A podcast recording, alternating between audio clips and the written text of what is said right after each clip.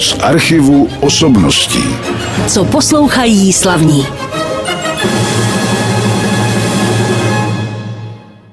Na rádiu Klasik Praha začíná další vydání pořadu z archivu osobností. Přeji vám příjemný den nebo podvečer či večer a vítám ve studiu svého hosta, když už jste ho slyšeli teď na začátku hrát a tím mým hostem je violistka Kristýna Fialová. Dobrý den, Kristýno. Krásný dobrý den. Já vás zdravím a vítám v našem studiu. My jsme teď poslouchali solovou violu, záměrně jsme vybrali tuhletu skladbu na začátku, protože jste ji samozřejmě interpretovala.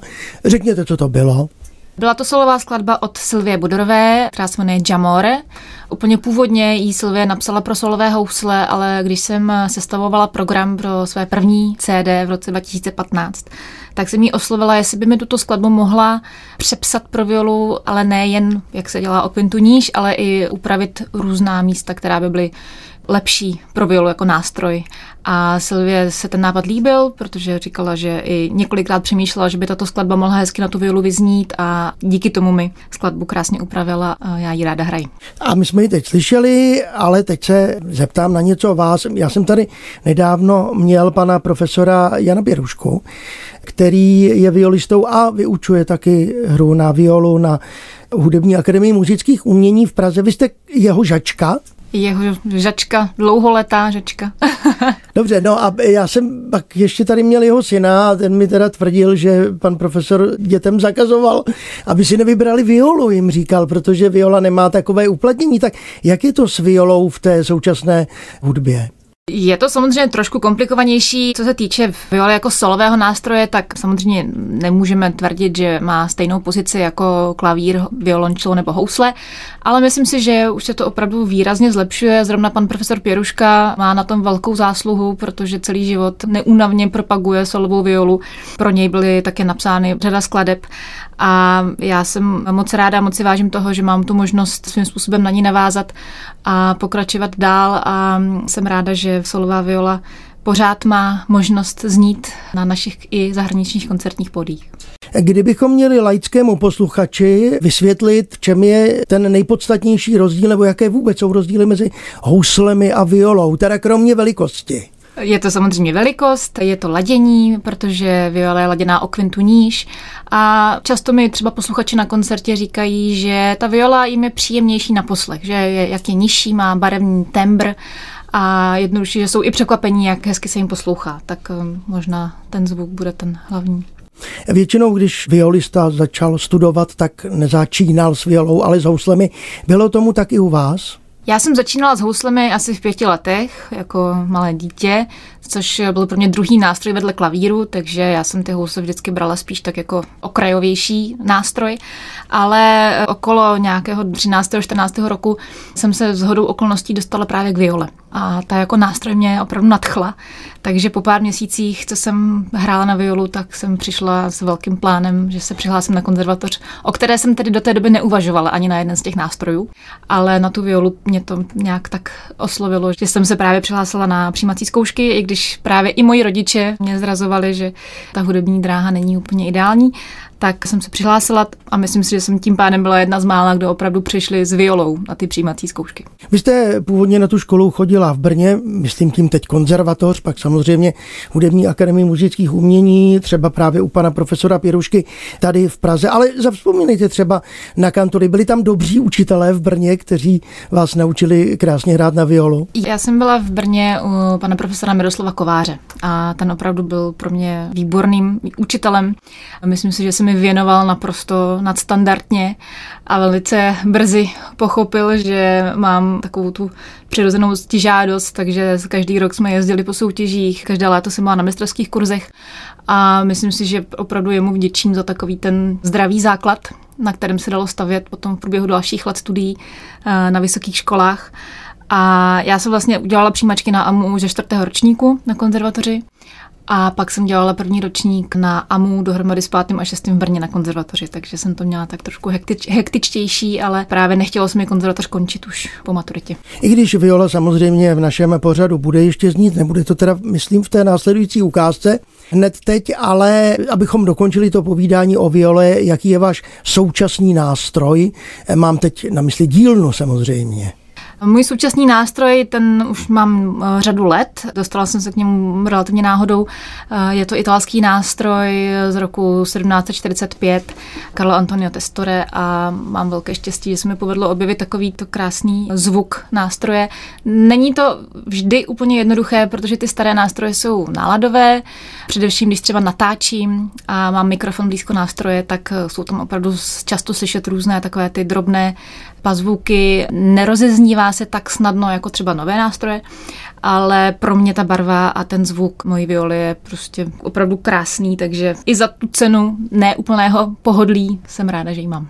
Dobře, tak ukončíme teď zatím to povídání o viole a ani si ji teda neposlechneme v tom následujícím koncertu. Vlastně poslechneme, protože samozřejmě v orchestru ty violy obsažené jsou. Co jste vybrala? Já jsem teď vybrala nahrávku mého manžela, violončelisty Petra Nouzovského, který v jednom z lockdownů natočil krásnou nahrávku Dvořákova violončelového koncertu spolu s komorní filharmonií Pardubice a dirigentem Stanislavem Vavřínkem. Teď vám hrál na rádiu Klasik Praha manžel mého dnešního hosta, tedy violistky Kristýny Fialové, což je Petr Nouzovský, hráč na violončelo. Uvedli jsme ukázku slavného Dvořákova Hámol violončelového koncertu, část první části vlastně, protože více nám do toho vysílání nevejde a nemohli bychom si povídat dál. Ještě jenom doplním, že Filharmonii Pardubice řídil Stanislav Vavřínek na této náhodě nahrávce. Padlo tady jméno vašeho manžela Petra Nouzovského, violončelisty.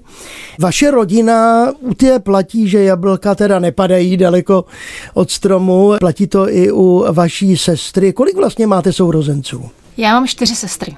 Čtyři sestry čtyři máte. Sestry. A kolik z nich se věnuje muzice? Dvě. Jenom dvě. Jenom dvě, no. tak je připomeňme, protože posluchači, myslím, že Teresku budou znát. Ano, to je vlastně mě nejblíž, protože já jsem poslední, tak ona je čtvrtá, o tři roky starší a to je klavíristka. A potom ještě druhá sestra, to je také klavíristka a takže v Brně a působí na Brněnské konzervatoři.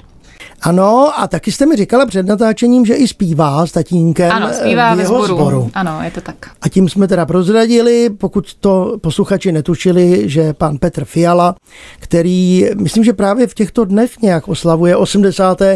narozeniny, Ano, je takže to tak. mu gratulujeme, tak je sbormistrem Českého filharmonického sboru Brno, což je slavné těleso, které už řadu let působí v nejrůznějších nahrávkách a skladbách. No a jak se tatínek tvářil na to, že jeho děti se budou věnovat eh, muzice?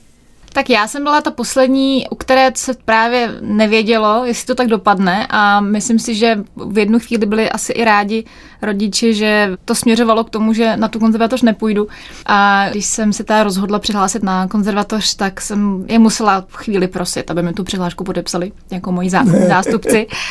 A myslím si, že teď už se s tím srovnali celkem dobře, ale, ale myslím si, že vzhledem k tomu, že ta viola u nás v rodině nebyla zase tak obvyklým nástrojem, protože tam je klavír, respektive ty housle nebo i ten zpěv, ale viola bylo něco jako zajímavého a jiného, tak pro moje rodiče, myslím si, že jsem chvíli musela dokazovat, že to bude dobrý. Dobře, tak když jste zase se teď dotkla těch studií, tak nestudovala jste jenom na našich školách. Vím, že se studovala někde i v zahraničí. Co se vám podařilo? Já jsem vlastně už ve druhém ročníku na AMU jsem využila programu Erasmus a šla jsem na studia do Dánska, do Kodaně na Královskou hudební akademii profesoru Timu Frederiksnovi, kterého jsem potkala rok předtím na kurzech a bylo to opravdu velmi šťastné setkání. A na té škole jsem potom se trvala v podstatě asi 6 let, protože jsem prošla všemi tituly, vlastně bakalář, magistr i takový ten postgraduál solist class. Tam jsem ještě studovala i u Larse Andrse Tomtera. Mm-hmm. A potom na AMU jsem tedy současně studovala dál. A potom jsem ještě ke konci studií šla do Drážďan na hudební školu Karla Maria von Webera, kde jsem studovala u Vladimíra Bukače. Takže opravdu eh, ta studia byla dokonalá téměř. Mimochodem, když teď tady zazněly i ty housle a viola, tak jsou někteří muzikanti, kteří zvládají hrát na oba tyto nástroje, na housle a violu, ale asi tak moc jich není. Vím, že Josef Suk takhle hrál a o tom se dá nějak uvažovat, nebo proč to není to též? No, tak já bych to už nezvládla. To, to stoprocentně.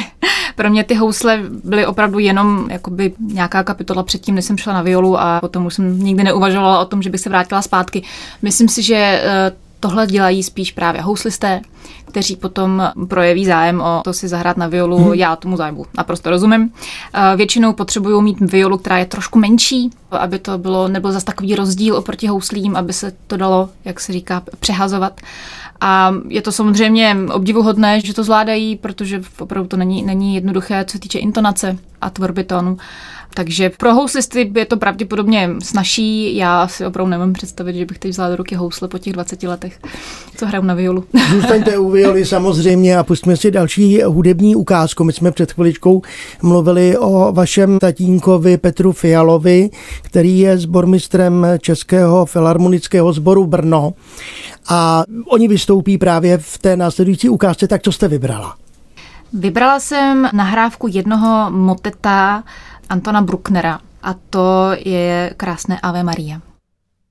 Ave Maria to bylo dílo Antona Brucknera, ze kterého jsme vybrali tu předchozí ukázku. Český filharmonický sbor Brno řídil Petr Fiala který právě slaví 80. Ještě jednou to připomínám a budu se ho snažit dostat taky sem k nám do studia. Až teda ty oslavy přejdou, až bude trošku víc v klidu a bude mít cestu sem k nám do Prahy, abychom si popovídali a třeba nám zase prozradí něco o vás. a o tom, jak on se díval na to, když jste se upsala hudbě. No, violistka má široký repertoár, jak jste říkala, není to úplně tak jako u těch houslí, ale ten repertoár pro solovou violu existuje. Dokladem byla ta skladba paní Bodarové na začátku tohoto pořadu. A jak je to s vámi a spolupráci s dalšími nástroji a lidmi, tedy, kteří je ovládají? Tak myslím si, že viola má právě v komorní hudbě úžasné uplatnění. Samozřejmě hrávám často recitály, v posledních letech spolupracuji často s Jitkou Čichovou, hráváme recitály s Čembalem, to hrávám s Míšou Kátěrkovou. Potom vlastně i s mým mužem jsme našli krásné skladby pro violu a violončelo. Natočili jsme i společnou desku Humoreska, takže tak dokonce jsme nějaké skladby dostali jako věnováním přímo pro nás. Adam Skoumal nám přinesl přímo k oltáři jako svatební dar skladbu Kráska a zvíře. A také hrávám různé takové méně obvyklé kombinace. Teď jsem třeba měla recital s klarinetistkou Aničkou Pavlovou, jenom viola a klarinet. Takže myslím si, že ta viola opravdu se dá propojit s jakýmkoliv nástrojem. Já mám takový dom, že na školách se učí taky komorní hra. Pokud se člověk upíše takovému nástroji, jako je viola, tak jak je to s vámi a s komorní hrou teď na koncertech? Byla jste nebo jste v nějakém seskupení? Já teď nejsem v žádném seskupení, samozřejmě mám kolegy, kamarády, se kterými pravidelně hrávám, ale není to tak, že bychom měli jakoby nějaký stálý soubor. Mm-hmm. Dřív jsem hrávala v klavírním kvartetu, když jsem studovala v Dánsku, vydali jsme dokonce dvě desky a ten klavírní kvartet je pro mě taková ideální komořina, jak se říká. Já jsem, přiznám se, že jsem pravděpodobně za celý život hrála asi jedno smyčcové kvarteto. Mm-hmm. To byla vždycky formace, která mě zas tak nelákala. Uh, mám předtím obrovský respekt. Myslím si, že je to opravdu nejnáročnější komorní formace a možná i z toho důvodu jsem se do toho nikdy úplně nepustila. Já tady mám samozřejmě z vašich webových stránek, a to si můžou posluchači přečíst sami, celá řada známých jmen dirigentů je tady uvedena, se kterými jste spolupracovala jako eh, solová violistka, tady v těch skladbách za doprovodu orchestru byli mezi nimi třeba Kšištof Penderecky, že? nebo Libor Pešek, který nás nedávno žel opustil, ale i velmi slavný Jakub Hrušá, tak bych mohl pokračovat ale nebudu, protože zase bychom si neposlechli skladbu, ale když jsem vás žádal, abyste přinesla hudbu, teda svoji především do tohoto pořadu, tak vy jste přinesla i hudbu, kterou budou interpretovat jiní. Ale zase to je skladba pro violu a tak se ještě před jejím uvedením zeptám, zda jste jako ve svém čase, o něm většinou hudebníci odpovídají, že neposlouchají nic, posloucháte třeba nějakou jinou hudbu nebo zajdete někam na koncert?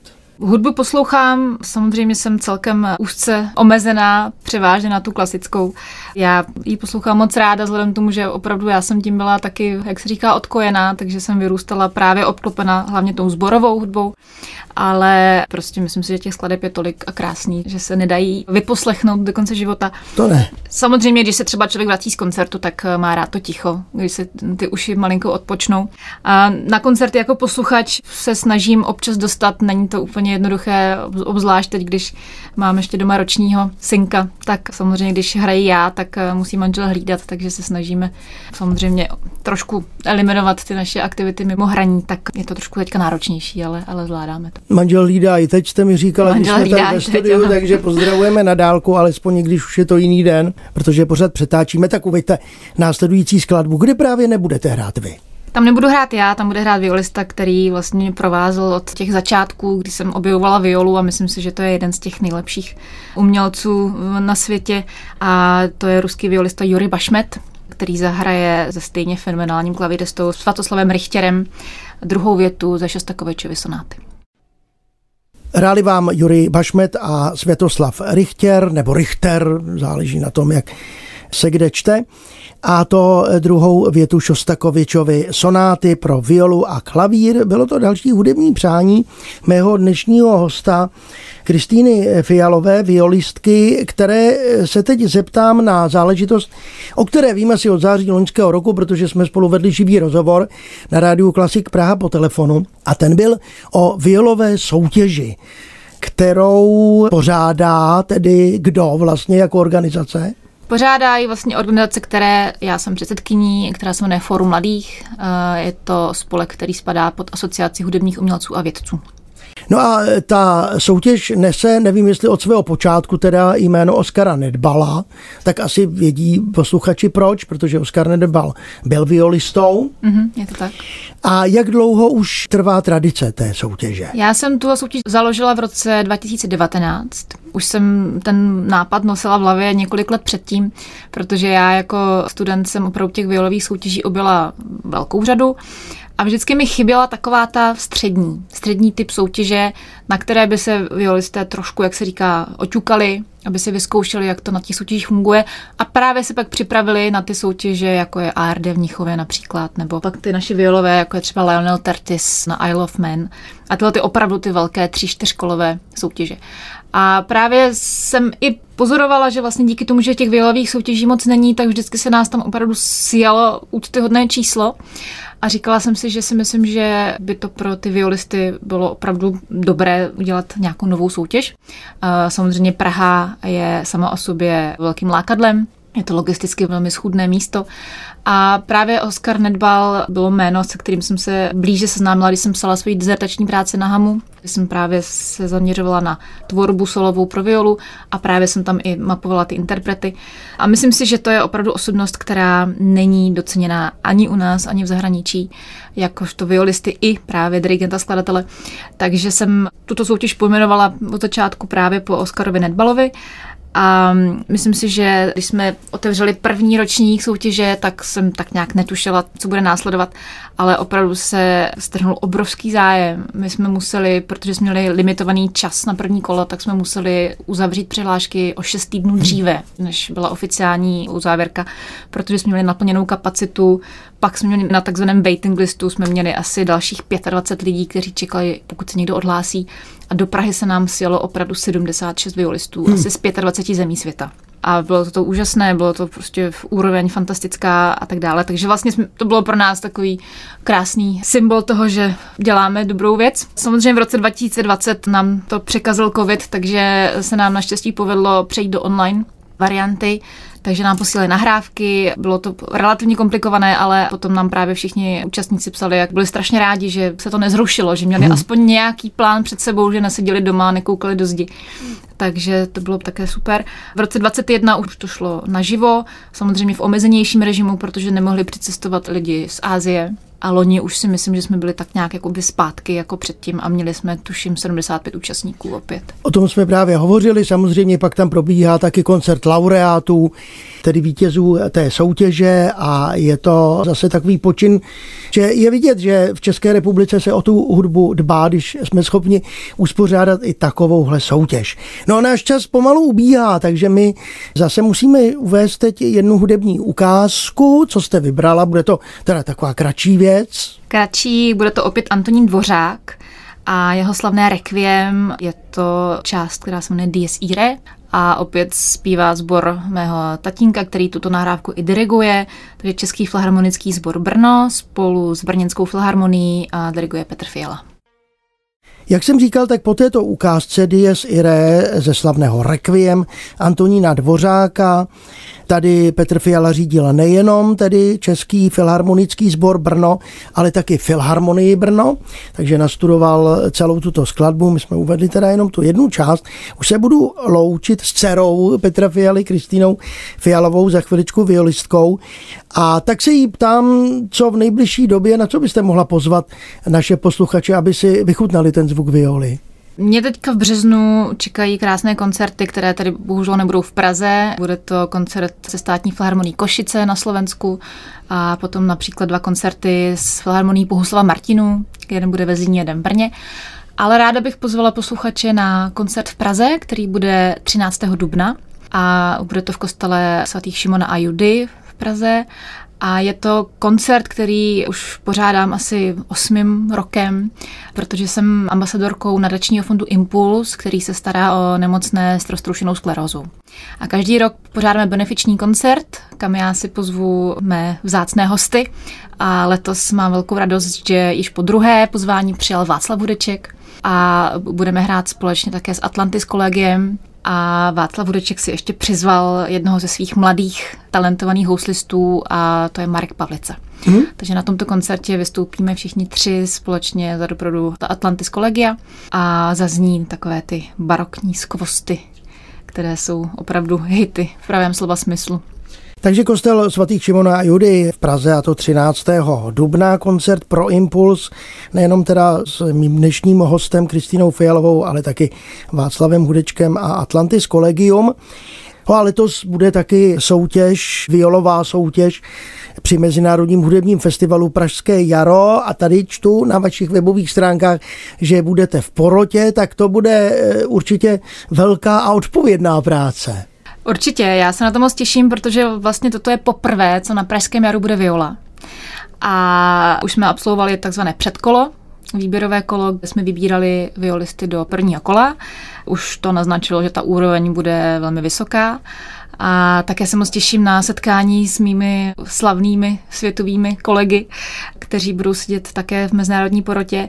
A pořadatelé a dramaturg Josef Třeštík také vymysleli krásný nápad, že budeme hrát koncert porodců. No, tak to bude zajímavé. V den vlastně, kdy bude večer finále Pražského jara, tak dopoledne bude nás sedm violistů v kostele v klášteře svaté Anešky hrát koncert, tak na to se taky moc těším, protože to bude velký zážitek si zahrát s těmito skvělými muzikanty a mimo jiné se tam potkám se svým bývalým profesorem Larsem Andersem Tomterem. Já vám děkuji, že jste přišla do našeho studia. Bude závěrečná skladba, jenom ještě doplním, že na stránkách www.kristinafialová.cz se mohou posluchači o vás dozvědět víc a hlavně tam sledovat program, který připravujete právě pro ně, ať už je to v Praze nebo někde jinde. Tak co si poslechneme na závěr? Tak na závěr si pustíme opět violu, abychom zůstali v tématu a zazní Rhapsody Concerto Bohuslava Martinů, které jsem natočila s Českým národním symfonickým orchestrem a dirigentem Tomášem Braunerem a pustíme si část druhé věty. A já se loučím s Kristýnou Fialovou, jsem rád, že přišla do našeho studia, těším se třeba někdy v budoucnosti i na jejího manžela, jejího tatínka a zbytek rodiny. Takže děkuji a mějte se moc krásně. Naschledanou. Já děkuji moc za pozvání. Naschledanou. Z archivu osobností.